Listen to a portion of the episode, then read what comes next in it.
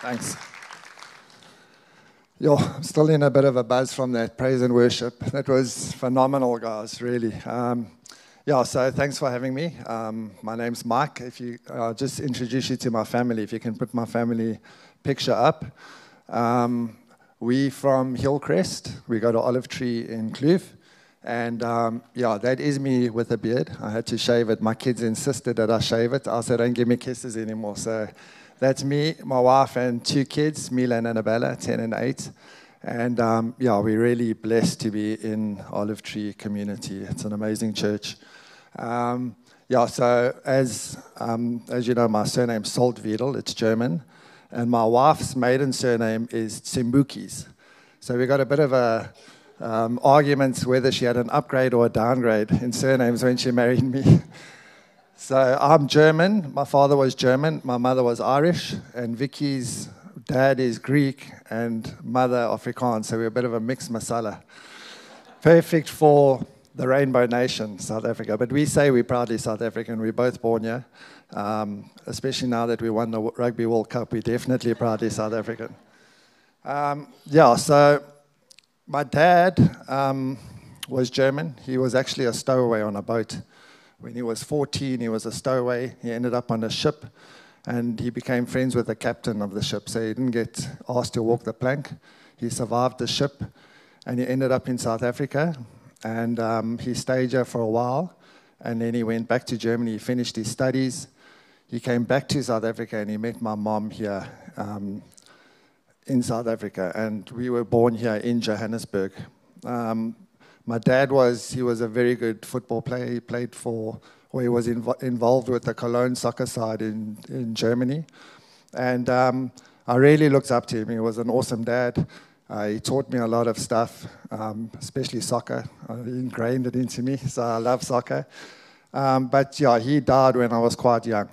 I was eight years old, and I remember that day like it was yesterday. Um, I'm just going to get my, Vicky's very brave. I'll just get my little tissues here ready, just in case. But yeah, my dad, he, um, I woke up that morning. He used to go to work very early. He started his own business. And um, yeah, I woke up. He used to leave very early before we went to school. And that morning, I woke up super early. I was eight years old. And I went into the lounge, and he said, My boy, what you doing up so early? So I just said, Dad, I love you. And I just gave him a hug. And that was the last time that I saw him. Um, and it had a big impact on me. He died in a car accident. he died in a car accident, and um, yeah, I never saw him again. And that had a big impact in my life, losing my, my earthly father. So my mom had to take up a couple of jobs. So I never really got to see her much in the day. So my sister was five years older than me. And um, we used to basically look after ourselves in the afternoon. And my sister, being a bit older, she used to get up to a lot of no good. And I remember the first time I smoked a cigarette, she was 13 with her friends, and I was eight. And she said, You're going to smoke now so that you don't tell mom that I smoke. So she forced me to have my first cigarette at eight years old. But I did manage to get through primary school um, a little bit unscathed. Um, I managed to get to high school, and then my mom met, um, she got remarried to a guy from Holland, a Dutch guy. And um, she sent me to boarding school in standard six or grade eight, as it is. And I was there about six months. I hated it. I ran away from my first high school. I was 13. Um, and then she took me to another school, Jeppe Boys High School. And I was so rebellious. I don't know what it was with me, but I just started making wrong choices, hanging around wrong friends. And I don't know the, the story, she doesn't tell me exactly, but my grade, my standard seven teacher physically picked me up and threw me out of the classroom. And the school called us in, and then she removed me from the school.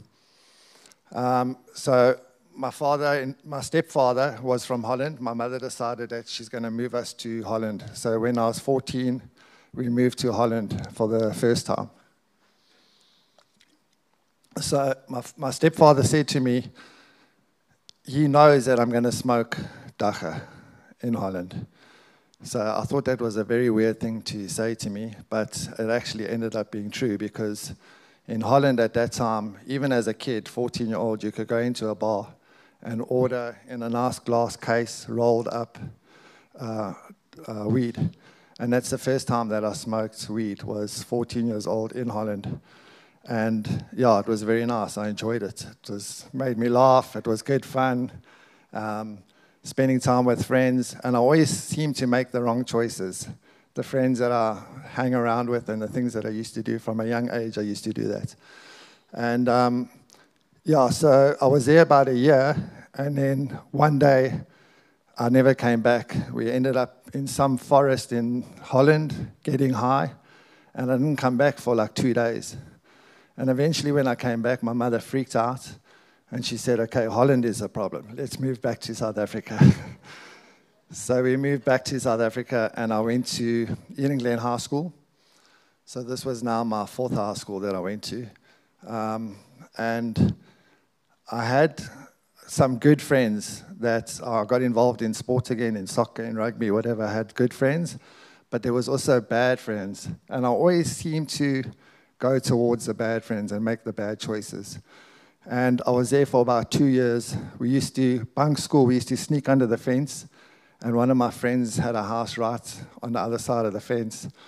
And we used to get high. And the one day I made a big batch of dacha cookies. And I took them to the school and the whole art class got high. Nonetheless, my mom called me, they called my mom into the school, and the principal politely told her, If you take your son out, we'll pass him, otherwise, we fail him. So she took me out, and we moved again to Durban. So this was now the fifth high school I went to. Luckily, I finished, managed to finish my matric here in Durban. I went to Cambridge College in Smith Street, and Durban was still pretty much okay to walk around in. So I finished my matric here. Uh, but I never used to get on with my father, my stepfather at all. We used to clash all the time. So it was two weeks after I finished school. I had 1,500 Rand in my pocket, my passport, German passport, luckily. I could get out of here. And I decided to go overseas.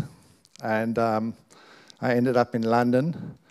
So I was 18 and um, I stayed in a digs with a lot of other South Africans, New Zealanders, Australians. And the first night I got there, they were having a big party on ecstasy. And I was like, what is this? And I said, no, try it. It's very cool. So I'm like, okay. So I tried ecstasy for the first time. And I got very involved in the club scene in London. So we were basically working, doing whatever odd jobs we could do. And then on the weekend, I would be taking ecstasy, snuffing, cocaine, doing whatever I wanted, basically. Um, it was at this time that my mom uh, moved to Holland, back to Holland with her um, husband, my stepfather. And I decided to go stay with them for a few months just to try and sort myself out. So that's what I did. But we started clashing again. So I said, no, I've got to get out of here. Back to South Africa, I wanted to go.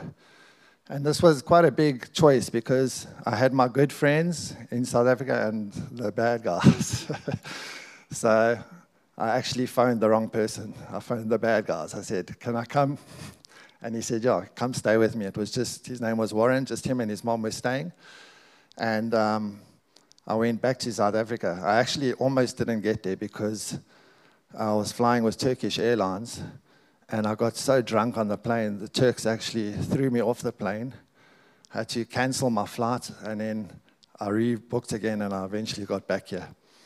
I actually wish that I never came back here because the day I got off the plane, he picked me up from the airport. I still had my bags in the back, and he said, We're going to Hillbrow. So I said, What are we going there for? So he said, No, now you're going to try the real stuff. So we went straight to Hillbrow and I met Snoop Doggy Dogg. He was my dealer. okay, his name wasn't really Snoop Doggy Dogg, but that's the name that he told me. And um, yeah, that's the first time that I saw heroin and crack cocaine. And um, I smoked it, um, put it on some tinfoil, smoked the heroin, smoked the crack, co- crack cocaine, and I got completely addicted from there and I was staying with him and his mom. Um, I had no family here, and um, yeah, I got completely um, addicted to, to that high. Obviously wasn't working. So the thing that we used to have to do is we used to go to like indoor soccer, steal phones. I used to go to like City Lodge, Road Lodge, ask them to make a photocopy for me, jump over the counter, steal money out the cash register, whatever I could do to get money to to use and to buy more stuff. So it was about six months or so that I was with um, Warren and his mom. And his, eventually his mom figured out what was going on. They moved to Australia, and I was stuck with nowhere to go. So the only place I knew where to go was to Hillbrow. It was at this time I met a guy, his name was Rob, and um, he introduced me to credit card fraud. Um, so what he used to do is he used to get stolen credit cards from street kids or wherever, and you could still use a credit card for maybe three or four days under a limit. So I used to use a credit card, buy nappies. So if anyone wants to know anything about nappies, I'm your man. I can tell you anything. We used to buy nappies. We used to buy cartons of cigarettes, sell them to the shop, get money, and then make get our fix. That's how I used to support my habits. Um, so once I moved into Hillbrow, the dealer just used to organize me credit cards. I stayed in the Mark Hotel, which was literally a couple meters away from the dealer. And I used to use credit cards to, to get my money. If I didn't have credit cards, I tried other things. I tried housebreaking, but as you can see, I'm quite tall. I couldn't get into the windows, so that didn't work for me. I had to stick to the credit card fraud. Or we used to have to try hustle for money. So you see a lot of that now, guys on the streets hustling for money. I pretty much think we invented that in the beginning, hustling for money, trying to make stories just to get a fix. So, on one occasion, I was busy walking from the Mark Hotel to the Sands Hotel, so it's probably about 100 meters. It was quite late at night. It was probably about three or four months I was there. And as I wa- was walking, a car pulled up to me and four guys jumped out. I had, I think, 100 rand on me. And um, they started trying to pull me into the car. And in my craziness, I started trying to fight these four guys. Eventually, he pulled out a gun. He was holding it to me, and that didn't even stop me.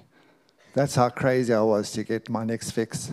Eventually, they hit me on the head with the gun, pulled me into the car, robbed me, and threw me out of a moving car. And the only thing that I could think of was where I'm going to get my next money for my next fix.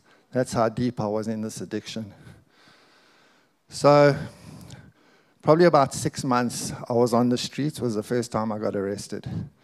I um, I went to. It was quite late at night. I went to a couple stores that I used to go to, 7-Eleven or wherever.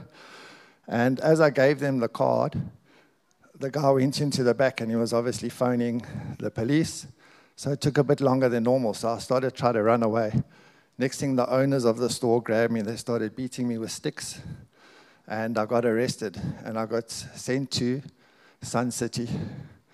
And this is not Sun City, the casino. This is Sun City, Johannesburg prison.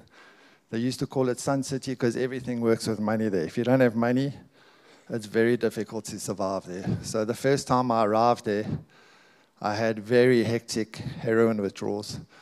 And heroin withdrawals are like having um, extremely bad cramps throughout your whole body. Your whole body gets into an extreme pain, and you can think of nothing else but using. So I got put into a cell of about 70 people. This was in the late 90s. I was the only white guy in a cell of about 70. And um, I slept on the floor on a blanket and I had extremely bad withdrawals. The next morning I woke up, I was covered in bites because those blankets, you get body loss. So they get into all the pieces of your clothing. It was the worst experience I've ever been through. Not only that, um, you know, I was, I think I was really hated in that cell. I used to get told, Vuka umlongo, kick me shagisha. I used to have to go and polish the floors like that with my bites and the withdrawals. It was honestly the worst experience I've ever been through. But it didn't stop me. Luckily for me, uh, uh, some guys took a liking to me, some armed robbers. I never thought I'd say, say that. But some armed robbers from Zimbabwe took a liking to me. They managed to give me a cell phone to use, and I tried to make some calls. Eventually, I got hold of my sister, who got hold of my mom in Holland, and she flew down from Holland.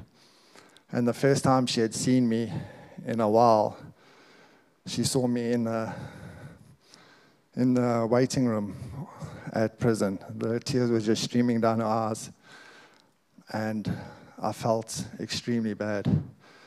So she helped me. She got me a lawyer. She got me, I got a suspended sentence, and I got sent to Noupoort Christian Care Center, which is a big rehab in the middle of the Karoo. And I arrived there, and um, this was the first time that I'd witnessed or seen anything relating to God. I'd never known God before. And I saw these guys, but I didn't really understand it was foolishness to me. Like it says, the message of the cross is foolishness to those that are perishing. It was complete foolishness to me. I saw a bunch of drug addicts praising God, speaking in tongues, and I thought, these guys aren't serious drugs. I'm definitely not staying around here. So I ran away after about two months, and I went back to the streets. And that's where I stayed for the next five years. So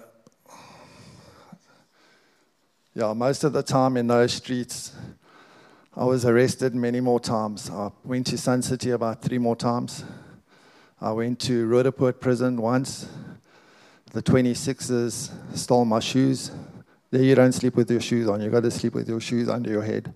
I woke up with no shoes. I left there barefoot. I went to Modderbee prison. I went to Atteridgeville prison. I was in and out. Those times that I got arrested probably saved me in the long run because I managed to have a bit of clean time. But uh, I was, all it was doing was just delaying the inevitable, which is I was on my way to death. One time I got sentenced by the court to Magaliesburg Rehabilitation Center. Um, this was a really difficult story for me because I met somebody there who was a kid.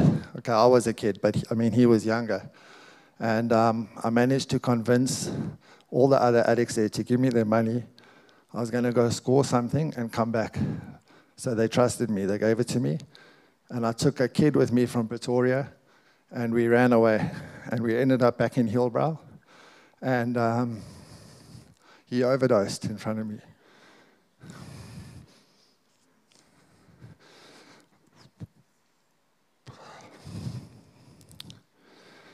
Yeah, so that was really tough.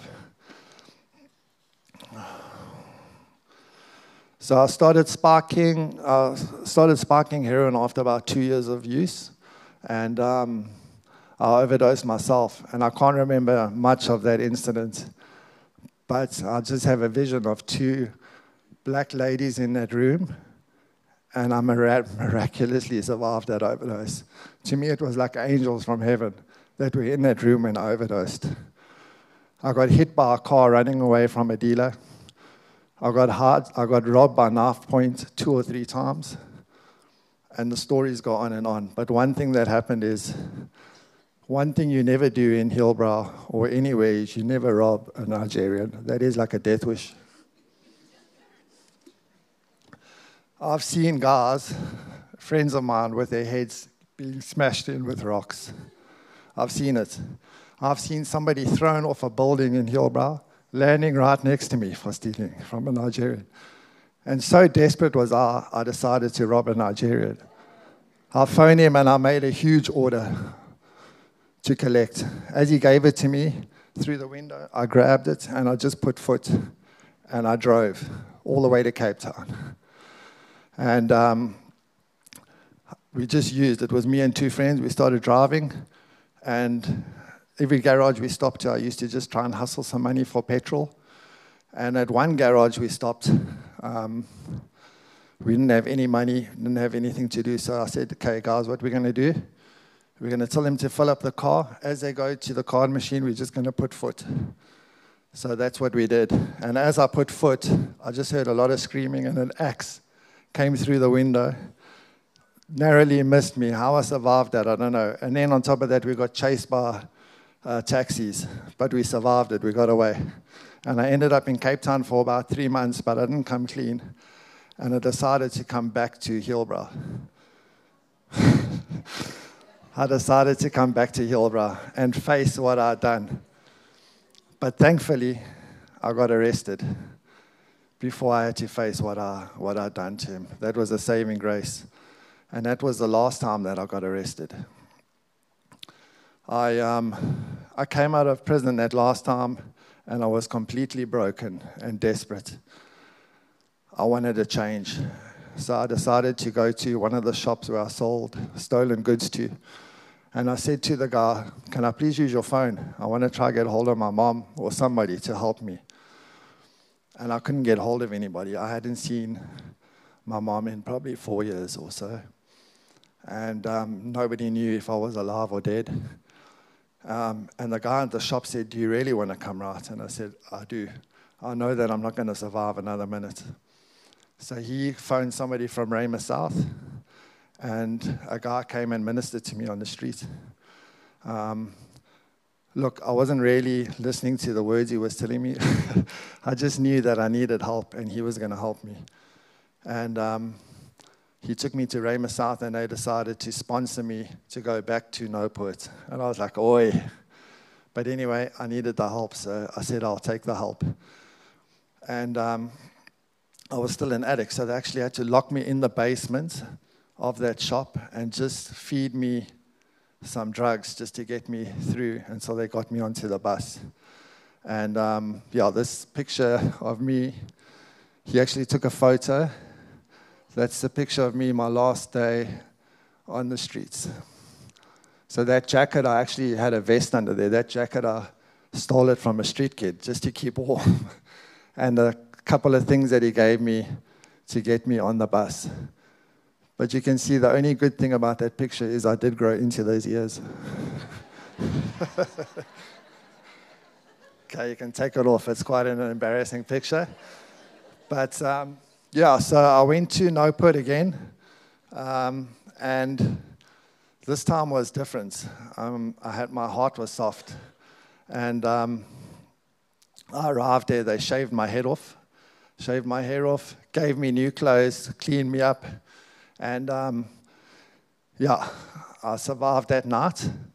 And the next morning, I bumped into uh, Vicky, but before that, I'll just tell you, I had met Vicky once before. My wife um, was in Hillbrow, probably two or three years I was in Hillbrow. And she, um, she was pulling moves, I was pulling moves, and we bumped into each other. She was hitchhiking uh, to steal a phone or whatever, and I said, Can I come with? And she said, Yeah. And she jumped in the front, and I jumped into the back. And while she was talking, I was scratching, and we found a whole lot of cash and phones and whatever else. And we got out, we split it, and that's the first. So if anyone asks how I met my wife, that's the story I got to tell. but anyway, she was moving with her own people, I was moving with my own people. But then the second time I saw was this next morning that I arrived in Noupoort. And she came, she gave me a hug, and she bought me a chocolate. And I was very grateful for that.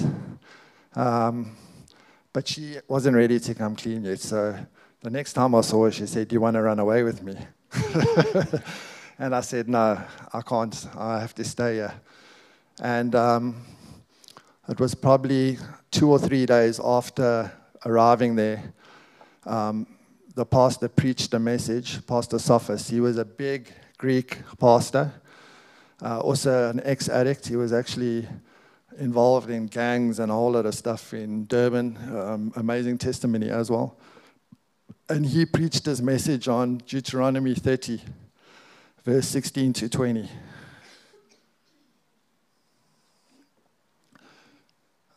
I call heaven and earth to witness against you today that I have set before you life and death, the blessing and the curse. Therefore, choose life that you may live.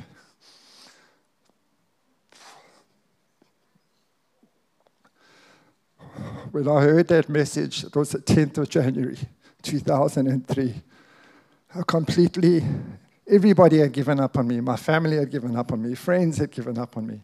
Everybody had given up on me, but there was one who never gave up.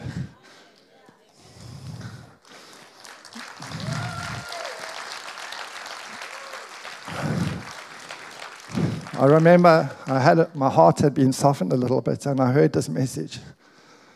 And you know, it just takes one word from God to completely change your life. One word from God. I just got down on my hands and knees and I said, Jesus, come into my life.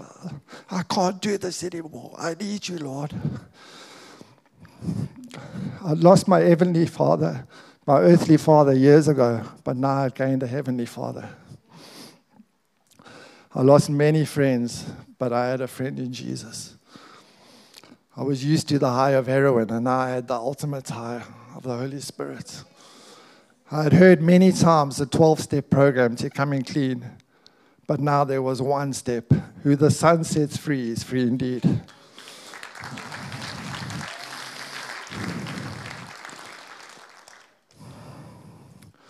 So that was 13 months I spent in rehab. And that was the best, not the best, second best. that was an amazing time that I spent 13 months in the middle of the Karoo with nothing but Jesus with me. I got completely, you know, God loves addicts, He loves worshippers. It's just who you're worshiping. And I got completely addicted to Him to the Word of God. I couldn't get enough of it. I had, usually, I had hectic withdrawals from heroin. I promise you, I had not one withdrawal while I was there this time. My whole body crashed. From using dirty needles, I picked up hepatitis. I was healed. I had TB. I was healed. I had a long list of arrest warrants. It was completely wiped out. That's the miracle of the God that we serve.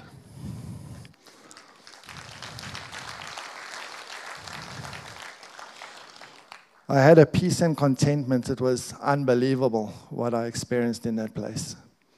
My family relations were restored. My mother came and visited me again. I met my niece and nephew, who I'd never seen before. God completely restored. And after 13 months of being there, I was very nervous about leaving rehab because I was in a safe place. And then I had an experience with God. So you had to work in this rehab. And my job, it's not on my CV, but I had to herd the sheep. so I was a sheep herder. I had to take the sheep out, take them into the fields, and let them eat, and then bring them back. That was my job. And I loved it. But anyway, uh, one day I was walking these sheep back, and in Noupoort, it's completely dry and arid, and then you'll get like a flash storm that comes in. And as I was bringing these sheep back, we had this major storm, and it was only probably about 20 or 30 meters um, to where they slept, to the safety of their house. And this major storm came, and the sheep just completely stopped still. And I was like, guys, let's go. There's a house. I was kicking them, pulling them, and his sheep completely just stood still. And I was completely wet. And God spoke to me in that moment. And He said, I will never leave you, I will never forsake you. No matter what storm you're going through in your life, no matter where you go from here, I will always be with you. And it was so profound for me. And I even use it now like years later in business or wherever, I always remember that, that meeting with God in that field that day. And I felt comfortable to leave rehab. So after 13 months, I left. And the guy that actually ministered to me in the street 13 months ago offered me a job to come and work. He was in the refrigeration industry, which is where I am now. And he said to me, Come and work for me. So I said, Okay. And um, I stayed in a little back room, a domestic court in the middle of Rosettenville. And if anyone wants to know, Rosettenville is very bad, similar to Noput, full of drugs and prostitution. And I was staying in a back room on a mattress with a two plate stove and a leaking roof. And I was completely at peace with that. I was extremely grateful that I had a mattress and a two plate stove and God with me. And He gave me a job to clean shelves in His factory. And He even said to me years later, He's never seen anybody clean shelves like that in His life. I just took anything that got given to me and I did it like I was working for the Lord. Um, yeah, so I actually ended up working for him for about five years, and I left. Um, God just blessed me in those times. You know, I met people at church, and I used to be in home cells, and people used to just come and put money in my pockets and bless me with this and bless me with a car, and life was incredibly amazing. And I decided to leave Joburg to come back to Durban because I had a lot of trigger points in Joburg. So even though I was clean, I had a lot of things that were reminding me of my past that I had to get away from. That was number one. Number two, when I got to Durban, what happened now though is I was out of community. I had to stay in the community in the church, and now I was alone. So I started backsliding, not to drug addiction, but I started, I was still smoking cigarettes. I was still getting involved in um, gambling or other types of addiction. Little did I realize that it wasn't the drugs, it was just the addiction that I had to get rid of. So I met Vicky at that time, again for the third time, and this was the right time to meet her. She was back in Bible school, or she was in Bible school, and um, we ended up getting married, and um, I went to Bible school as well. And then I realized that I had to cut down all those bridges, all those addictions that I had. So Vicky usually speaks about this, but it's like the Vikings that come in with the boats when they used Spartans, okay. Spartans and Vikings. They used to come in with a boat to attack a land. and the first thing they had to do when they arrived at this place was burn the boats so that there was no going back. And that's what I had to do. I had to burn all those boats. I had to get rid of all the things, any sort of addiction things or anything that I had to that I had and I had to focus on on God completely and utterly give him my worship. And what happened like when we stopped smoking for for argument's sake is when we stopped smoking um, we, Vicky and I never thought we could have kids from the lifestyle that we had. So when we got rid of the smoking addiction, we worked. Vicky fell pregnant with our first child. It was two weeks later we worked out that she conceived. So God really blessed us as we started getting rid of these small addictions and anything that was keeping us back in our lives. The blessings started coming. So yeah, I just want to end in saying that, um, you know, there is no other way but God. He is the story. It's not about my story or your story, it's about His story and what He has done in each and every one of our lives. And I just want to give Him praise and glory. And I just want to thank you for the time that you've given me today.